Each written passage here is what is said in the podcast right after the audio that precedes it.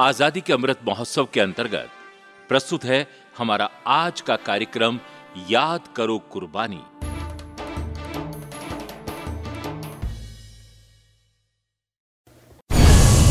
याद करो कुर्बानी याद करो कुर्बानी।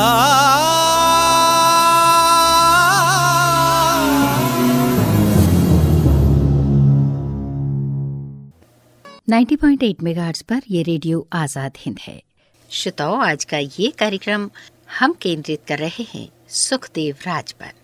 क्रांतिकारी सुखदेव राज को जब तीन वर्ष की सपरिश्रम सजा सुनाई गई थी तो जेल की असुविधाओं को दूर करने के लिए उन्होंने अनशन आदि का सहारा न लेकर क्रांतिकारी उपायों से काम लिया था। एक सुबह कर्मशाला अधीक्षक ने एक हज़ार लिफाफे बनाने के लिए कागज़ और गोंद देते हुए सुखदेव राज से कहा लिफाफे शाम तक तैयार हो जाने चाहिए। मैं खुद उन्हें लेने आऊँगा। शाम हो गई। कर्मशाला अधीक्षक मेजर करी ने सुखदेव राज के पास पहुंचकर पूछा, एक हज़ार लिफाफे आपने बना लिए होंगे। लाइए, वे लिफाफे मुझे दीजिए। सुखदेव राज ने बड़े भोलेपन का अभिनय करते हुए कहा, अरे, आप तो बड़े भुलक्कड़ हैं। कागज़ देकर जब आप गए थे, उसके कुछ समय बाद ही तो एक आदमी को ये कहला भेजा था कि आज रसोई घर में लकड़ियाँ नहीं है, ये कागज़ जलाकर ही खाना बनेगा। अगर वे कागज़ जलाए ना गए हों तो रसोई घर से मांग लीजिए। मैं लिफाफे बना दूँगा। कर्मशाला अधीक्षक झल्ला कर रह गया। उसने जाकर जेल अधीक्षक से शिकायत की। जेल अधीक्षक ने उसी पर दोषारोपण करते हुए कहा, भले आदमी, ये तो देखा होता कि काम किससे करवाना है। क्या आज तक सुखदेव राज से कोई काम ले सका है? परिणाम ये हुआ कि आगामी छह महीने तक सुखदेव राज को कोई काम नहीं दिया गया। छह महीने बाद जब कर्मशाला अधीक्षक का मन फिर भुरभुराया तो वो कैदियों के कुछ फटे कपड़े लेकर सुखदेव राज के पास फिर पहुँचा और बोला, देखिए, आपको बहुत ही हल्का काम दे रहा हूँ अब। ये कपड़े कहीं कहीं से फट गए हैं। शाम तक आप इनकी सिलाई कर वापस कर दीजिए। मुझे विश्वास है आप ये काम कर देंगे। क्यों नहीं? सुखदेव राज ने संक्षिप्त सा उत्तर दिया। शाम को कर्मशाला अधीक्षक मेजर करी कपड़े लेने सुखदेव राज के पास पहुँचे तो उन्होंने देखा कि कपड़े पहले से ज़्यादा फटे हुए थे। उन्होंने जवाब तलब किया तो उत्तर मिला, मैं क्या करूँ? कम ये कपड़े ही ऐसे गए बीते हैं। मैंने एक टांका लगाने के लिए सुई चलाई तो चार टांके उधर जाते थे। यदि सिलाई बहुत ज़्यादा ज़रूरी हो तो इन्हें मेरे पास छोड़ जाइए। मैं इन्हें कल ठीक करने का प्रयत्न करूँगा। कर्मशाला अधीक्षक ने झल्ला कर उत्तर दिया, मैं मूर्ख नहीं हूँ जो चिंदियाँ कराने ये कपड़े तुम्हारे पास छोड़ जाऊँ। इस बार उसने जेल अधीक्षक से भी सुखदेव राज की शिकायत नहीं की। इस घटना के पश्चात किसी ने सुखदेव राज से ये नहीं कहा कि तुम्हें सश्रम कारावास का दंड मिला है और तुम्हें ये काम करना है।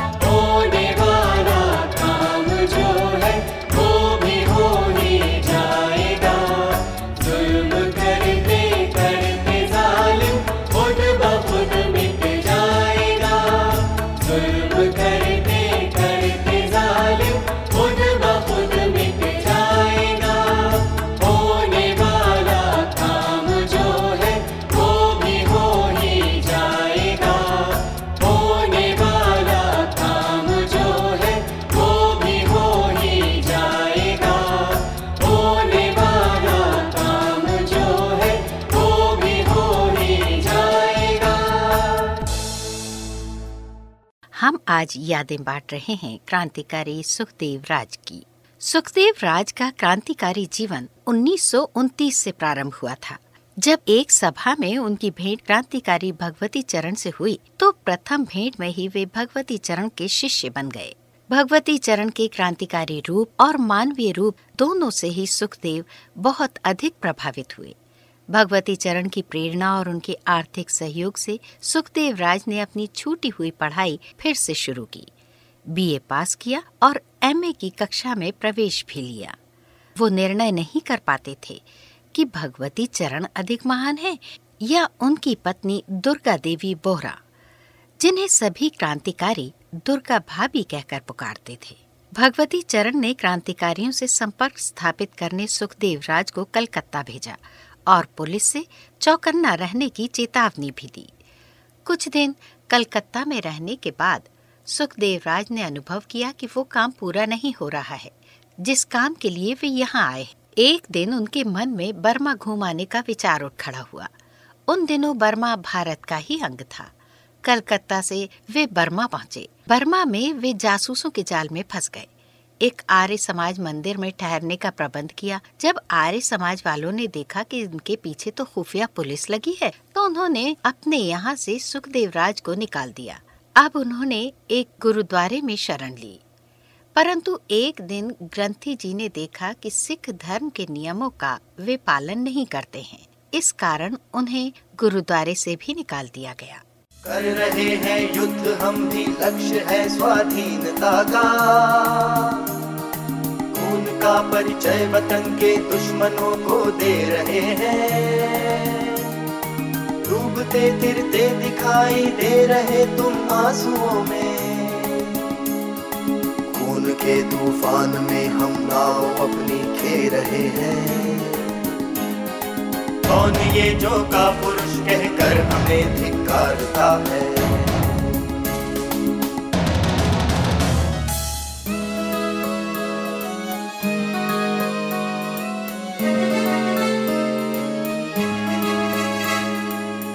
मंत्र है बलिदान, जो साधन हमारी सिद्धि का है। खून का, सूरज उगा, अभिशाप का हम तम हटाते। जिस सरलता से कटाते, लोग है ना खून अपने। देश के हित उस तरह हम शीश है अपने कटाते। कौन ये जो का पुरुष कहकर हमें धिक्कारता है?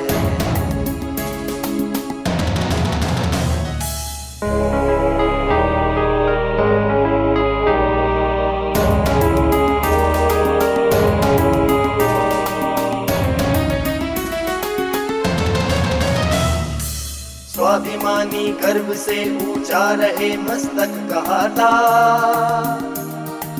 जो पराजय से झुके धड़ के लिए सर बोझ भारी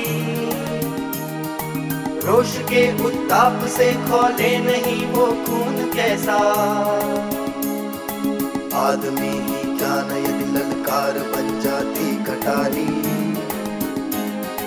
कौन ये जो का पुरुष कहकर हमें धिक्कारता है?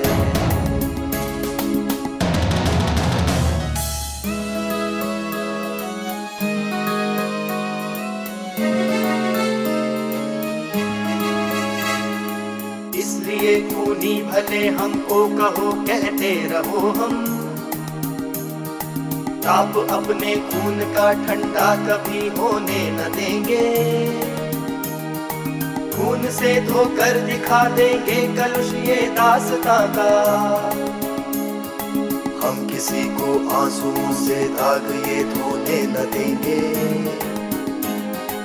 कौन ये जो का पुरुष कहकर हमें धिक्कारता है?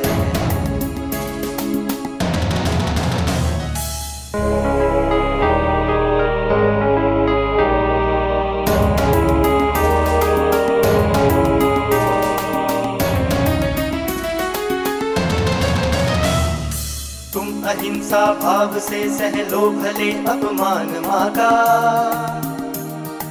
किंतु हम उस आतताई का कलेजा फाड़ देंगे।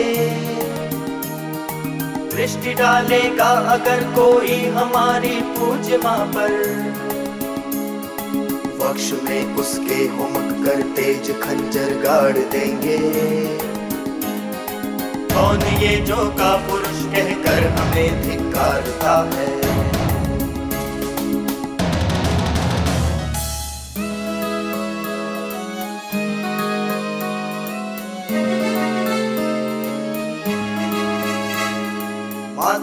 मातृभूमा से बड़ी है है तो सह अपमान इसका। है उचित हम शस्त्र बल से शत्रु का मस्तक झुकाएँ। रक्त का शोषण हमारा कर रहा जो क्रूरता से। खून का बदला करारा खून से ही हम चुकाएँ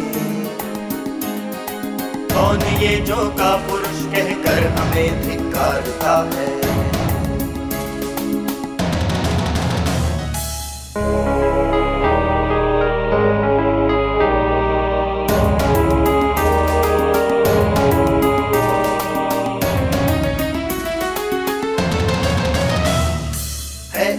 अहिंसा आत्मबल तुम आत्मबल से लड़ रहे हो। शस्त्र बल के साथ हम भी आत्मबल अपना लगाते। शांति की लोरी सुनाकर तुम सुलाते वीरता को। क्रांति के उद्घोष से हम बाहुबल को है जगाते। कौन ये जो का पुरुष कहकर हमें धिक्कारता है?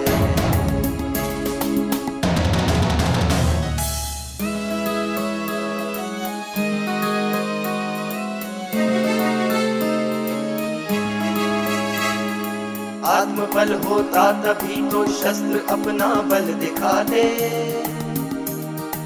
कायरों के हाथ में है शस्त्र, बस केवल खिलौने। मारना, मरना उन्हें है खेल जिनमें आत्मबल है। आत्मबल जिनमें नहीं है अर्थियाँ, उनको बिछोने। कौन ये जो का पुरुष कहकर हमें धिक्कारता है?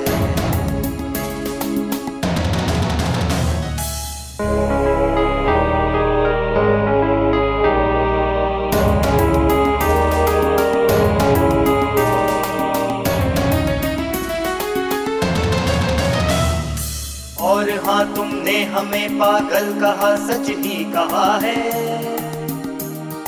खून की हर बूंद में उद्दाम पागलपन भरा है। हम न यौवन में बुढ़ापे के कभी हामी रहे हैं।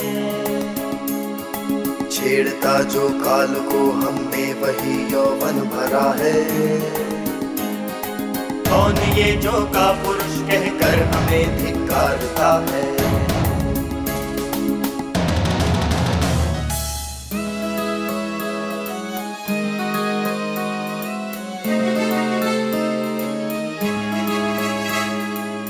होश खोकर जोश जो निर्दोष लोगों को सताए। पाप है वो जोश, ऐसे जोश में आना बुरा है। यदि वतन के दुश्मनों का खून पीने जोश आए, इस तरह के जोश से फिर होश में आना बुरा है। कौन ये जो का पुरुष कहकर हमें धिक्कारता है।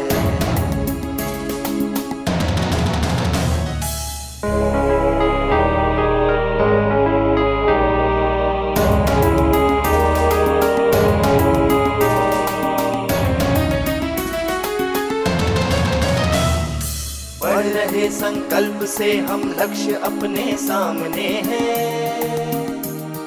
साथ है संबल हमारे वतन की दीवानगी का। देश का सौदा नहीं हम कर रहे सौदागरों से।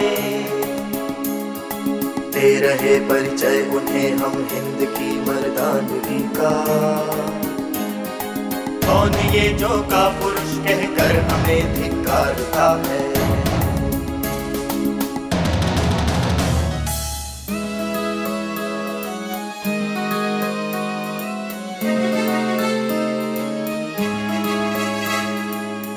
लुटेरे भी कि हम है लूटते यश शत्रुओं का। लूटते जो देश को हम कोश उनके लूटते हैं। लूटते हैं नींद उनकी चैन से सोने न देते। कांपते हैं नाम से हम होश उनके लूटते हैं। कौन ये जो का कहकर हमें धिक्कारता है।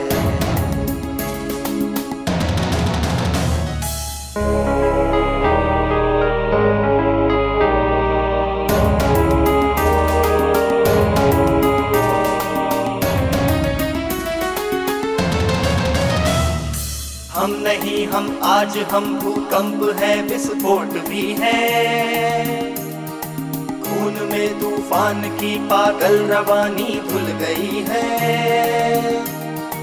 आज शोलों से भड़कते हैं सभी अरमान दिल के। आज कुछ करके दिखाने को जवानी धुल गई है। कौन ये जो का पुरुष कहकर हमें धिक्कारता है? आज हम यादें बांट रहे हैं क्रांतिकारी सुखदेव राज की। श्रोताओं सीआईडी के लोगों को चकमा देते हुए सुखदेव राज वापस कलकत्ता पहुँच गए। जहाज़ से उतरने पर उन्होंने देखा कि पुलिस उनके स्वागत के लिए खड़ी है। उस समय वे फरार नहीं थे, उन पर निगरानी रहती थी। कलकत्ता में वे अपने एक परिचित मित्र के साथ शांति निकेतन में ठहरे और गुरुदेव रविंद्रनाथ ठाकुर के दर्शन किए। एक सीआईडी वाले को पटाकर वे जेब से कुछ खर्च किए बिना ही लाहौर पहुँच गए। जब भी टिकट चेकर पूछता था तो सीआईडी वाला अपना परिचय पत्र दिखा देता था और कहता था कि हम दोनों सरकारी काम से जा रहे हैं। लाहौर पहुंचकर उस सीआईडी वाले का दायित्व समाप्त हो गया और वहाँ की पुलिस को सूचना देकर वे कलकत्ता वापस चला गया। कभी वो दिन भी आएगा कि हम स्वराज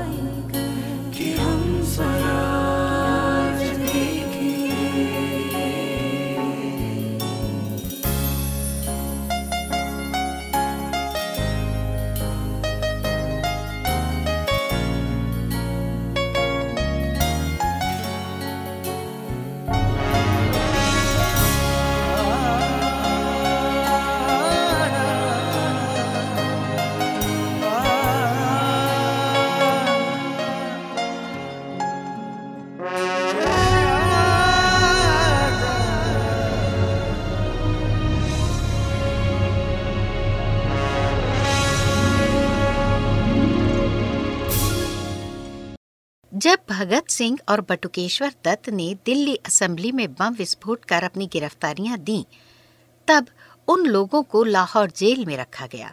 तो साथी लोगों की योजना बनी कि भगत सिंह और बटुकेश्वर दत्त को जेल से छुड़ाया जाए। पूरी योजना भगवती चरण ने तैयार की और चंद्रशेखर आज़ाद ने उसे स्वीकार कर लिया। दिलेर साथियों को लाहौर बुला लिया गया और भगत सिंह और दत्त को जेल से छुड़ाने की तारीख 1 जून 1930 तय कर ली गई। लाहौर में बहावलपुर रोड पर एक कोठी का आधा हिस्सा किराए पर लिया गया और उसमें रहकर क्रांतिकारी लोग अपनी योजना कार्यान्वित करने की तैयारी करने लगे। बम परीक्षण के लिए 28 मई 1930 को भगवती चरण सुखदेव राज और विश्वनाथ वैशंपायन रावी के किनारे जा पहुँचे। सुखदेव राज विश्वविद्यालय के बोट क्लब के सेक्रेटरी थे। इसलिए एक नाव के सहारे कुछ रास्ता पार करने के बाद वे लोग एक स्थान पर किनारे लगे और जंगल में पहुंचकर परीक्षण के लिए उन्होंने बम निकाला।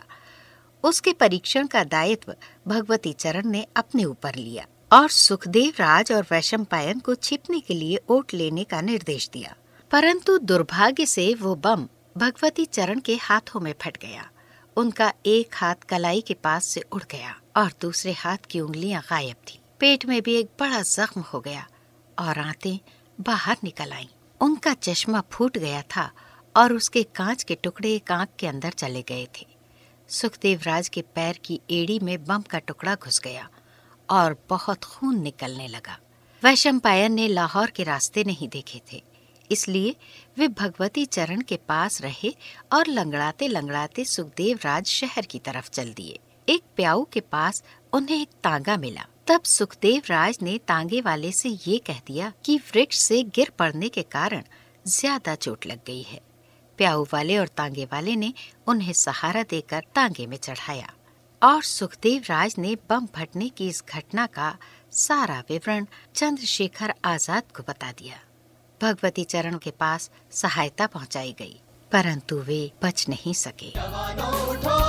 देश की जान। मांगती है माता बलिदान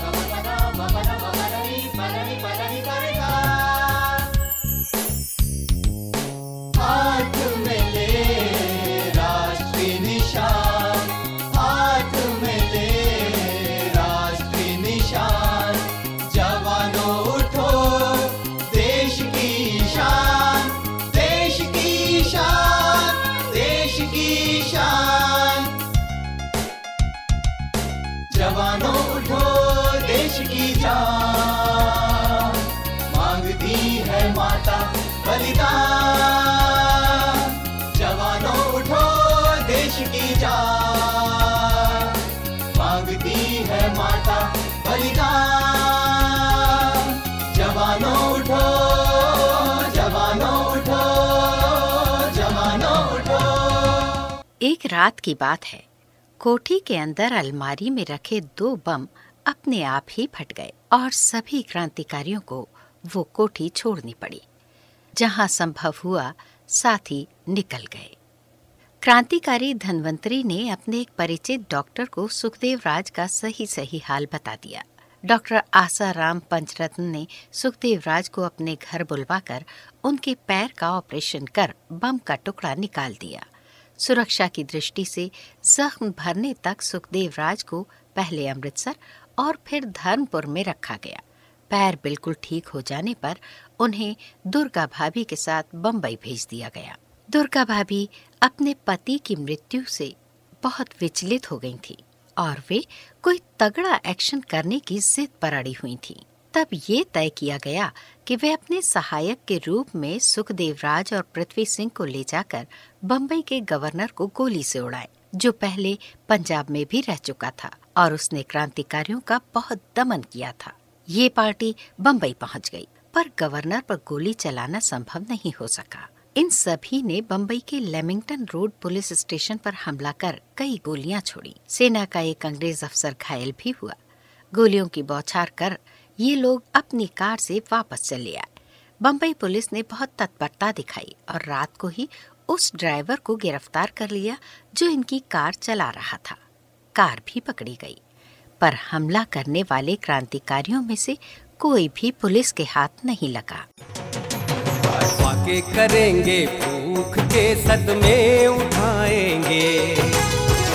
खराब जेल की हर किस न खाएँगे। वाके करेंगे, भूख के सदमे उठाएँगे। रोटी खराब जेल की हर किस न खाएँगे। दारो रसन से डर के ना बुजदिल कहाएँगे। दारो रसन से डर के ना बुजदिल कहाएँगे। मर जाएँगे, खत्म को ना पीछे हटाएँगे। हम जुल्म सह के जुल्म की हस्ती मिटाएँगे। जिंदानियों के हाल को बेहतर बनाएँगे। आके करेंगे भूख के सदमे उठाएँगे। खराब जेल की हर किस न खाएँगे।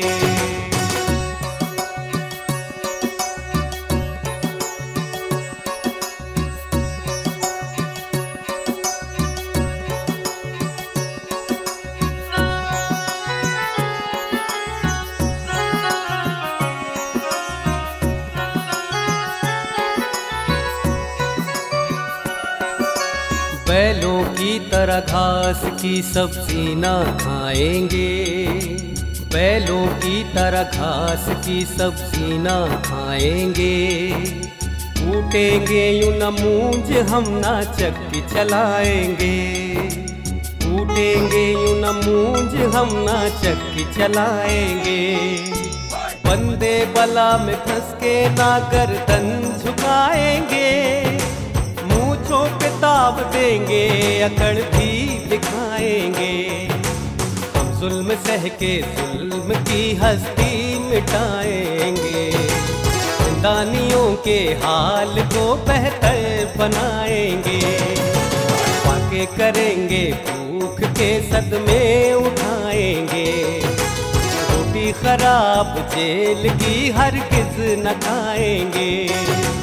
दारो रसन से डर के ना बुजदिल कहाएँगे। दारो रसन से डर के ना बुजदिल कहाएँगे। मर जाएँगे, खत्म को ना पीछे हटाएँगे। हम जुल्म सह के जुल्म की हस्ती मिटाएँगे। जिंदानियों के हाल को बेहतर बनाएँगे। आगे करेंगे भूख के सदमे उठाएँगे। रोटी खराब जेल की हर किस न खाएँगे।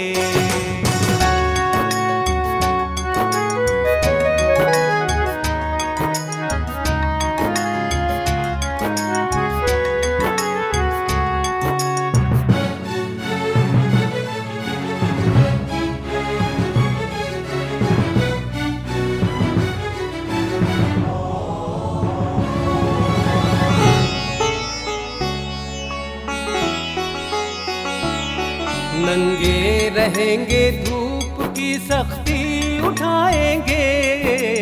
लेकिन नतन पे गैर के कपड़े सजाएँगे।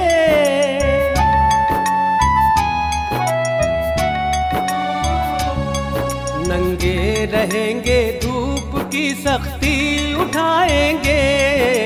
लेकिन नतन तन पे गैर के कपड़े सजाएँगे।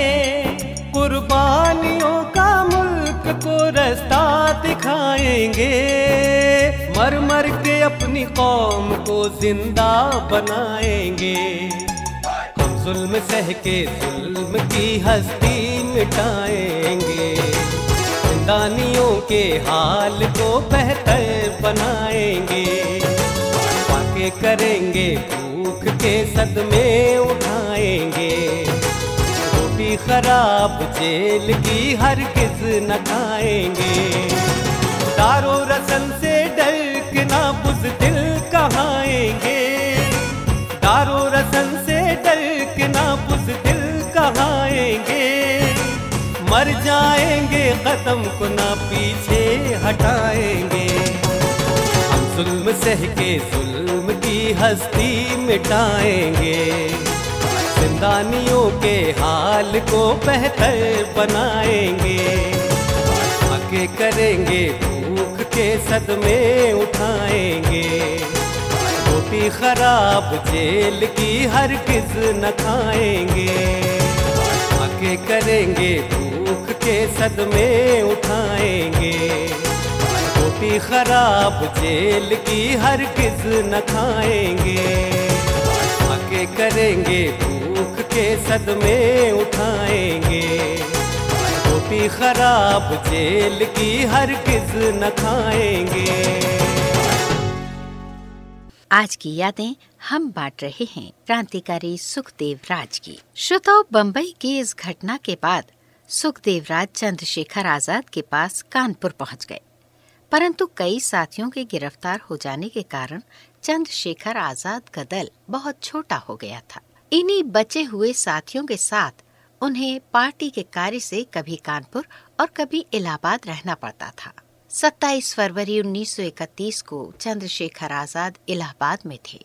इलाहाबाद के अल्फ्रेड पार्क में सुबह सुखदेव राज से किसी गंभीर समस्या पर विचार विमर्श कर रहे थे।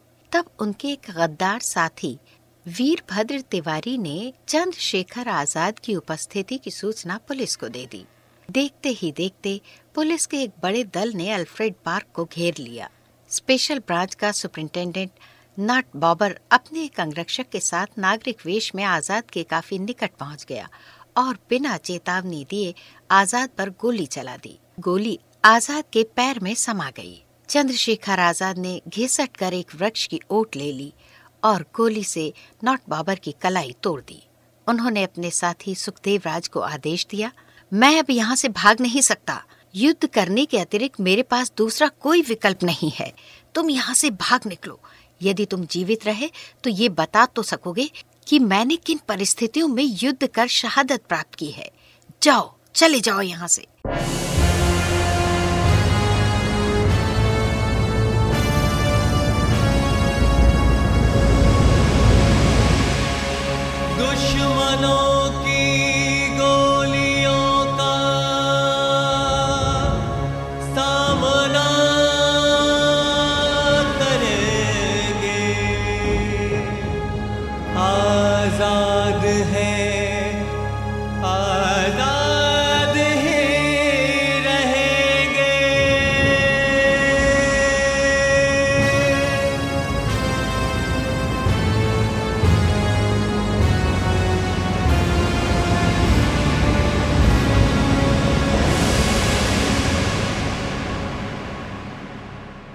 आज़ाद का आदेश पाकर सुखदेव राज गोलियाँ चलाते हुए उस तरफ़ भागे, जिधर पुलिस का घेरा कमज़ोर था। भागते भागते वे सड़क तक पहुँच गए और पिस्तौल दिखाकर एक युवक से साइकिल छीनकर वे भविष्य समाचार पत्र के कार्यालय पहुँच गए, जहाँ सुखदेव राज नौकरी भी करते थे। चाँद प्रेस के अंतर्गत ही भविष्य पत्र निकलता था।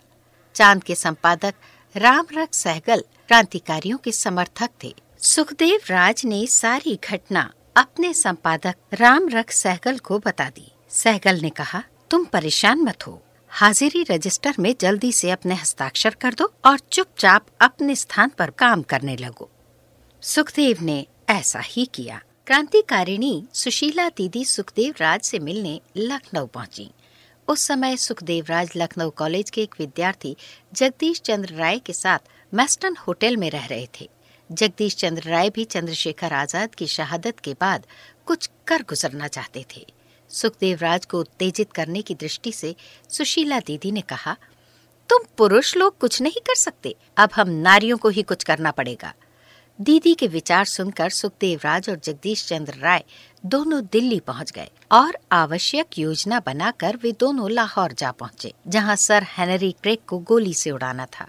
लाहौर में सुखदेव राज और जगदीश चंद्र राय को जूतों के एक व्यापारी दुर्गा दास कालिया के परिवार में ठहराया गया। वो 2 मई 1931 का दिन था। लीला नाम की एक लेडी डॉक्टर एक बैग लेकर दुर्गा दास कालिया के घर पहुँची और उनकी उपस्थिति में ही वो बैग सुखदेव राज को देकर बोली, ये उपहार आपके लिए सीमा पार से आया है। उत्सुकता वश दुर्गा दास कालिया ने वो बैग खुलवाया। उसमें कुछ नोट थे और एक बम। शाम को दुर्गा दास कालिया ने सुखदेव राज से कहा, पुलिस को तुम्हारे यहाँ होने की सूचना मिल गई है। अपनी सुरक्षा की दृष्टि से तुम ये स्थान छोड़ दो। सुखदेव राज ने कहा, ठीक है, हम लोग फ़िलहाल यहाँ से चले जाते हैं और कहीं रात टिकने का प्रबंध भी कर लेंगे। पर आप कल दोपहर का भोजन शालीमार बाग में पहुँचा दीजिए। दोनों साथियों ने रात कहीं खेतों में काटी और सुबह होते ही वे तीन मई 1931 को शालीमार बाग पहुँच गए। दुर्गादास कालिया उन्हें भोजन भी दे आए। रात भर उन लोगों को नींद नहीं आई थी। इस कारण भोजन करने के बाद उन्हें नींद आ गई। काफ़ी फासले पर दो अलग अलग झाड़ियों की छाया में सुखदेव राज और जगदीश चंद्र राय सो गए। पुलिस के 400 जवानों ने अचानक शालीमार बाग को घेर लिया। जगदीश चंद्र की नींद खुल गई। उन्होंने भागने का प्रयत्न किया। पुलिस ने कोई चेतावनी दिए बगैर उन पर गोलियों की वर्षा कर भून डाला। गोलियों की आवाज़ से सुखदेव राज की भी नींद खुली तो उन्होंने देखा कि कई सिपाहियों ने उन्हें भी दबोचा हुआ है। उन्हें गिरफ़्तार कर जेल भेज दिया गया। एक विशेष ट्रिब्यूनल के सामने सुखदेव राज का मुकदमा चला और बिना लाइसेंस हथियार रखने के अपराध में उन्हें तीन वर्ष के कारावास का दंड सुना दिया गया। लाहौर षड्यंत्र केस में भी उन्हें तीन वर्ष की सजा हुई और दोनों सजाएँ एक साथ चलने लगी।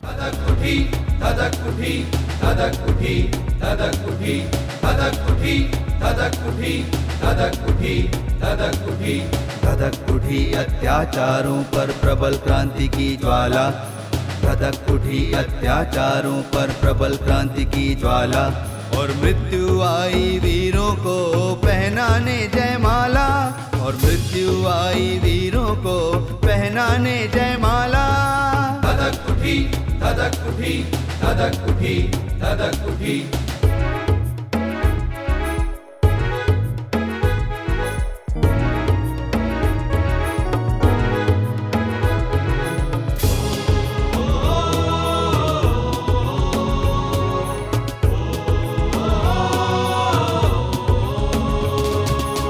डगमग डगमग हुई, धरा फिर चीख चीख कर बोली।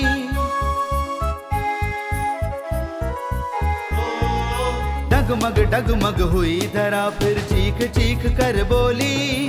डगमग डगमग हुई, धरा फिर चीख चीख कर बोली।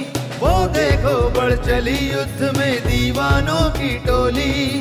वो देखो, बढ़ चली युद्ध में दीवानों की टोली।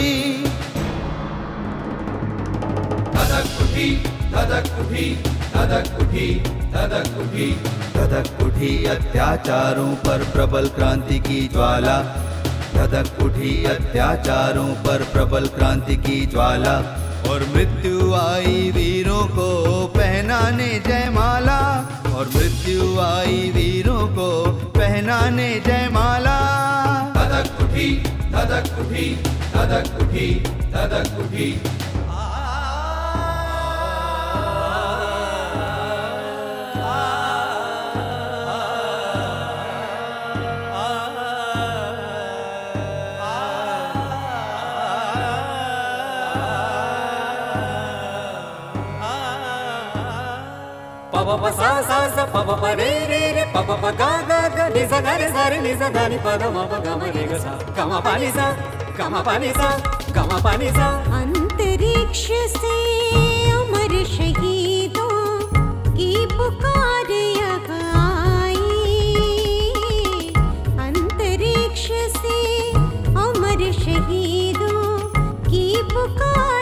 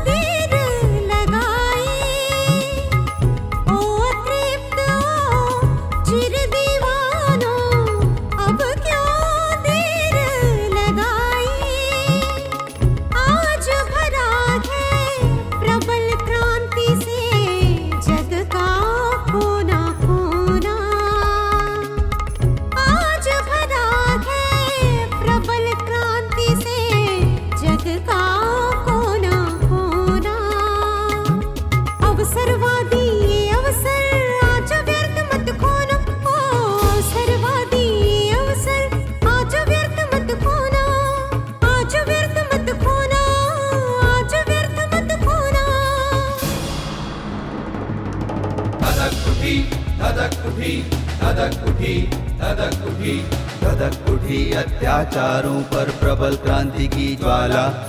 धधक उठी अत्याचारों पर प्रबल क्रांति की ज्वाला। और मृत्यु आई वीरों को पहनाने जयमाला। और मृत्यु आई वीरों को पहनाने जयमाला।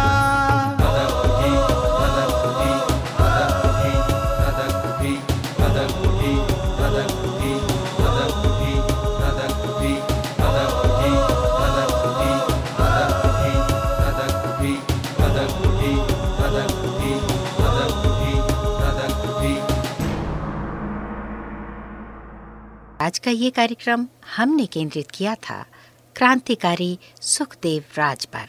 अब ये कार्यक्रम समाप्त होता है। याद करो कुर्बानी याद करो कुर्बानी।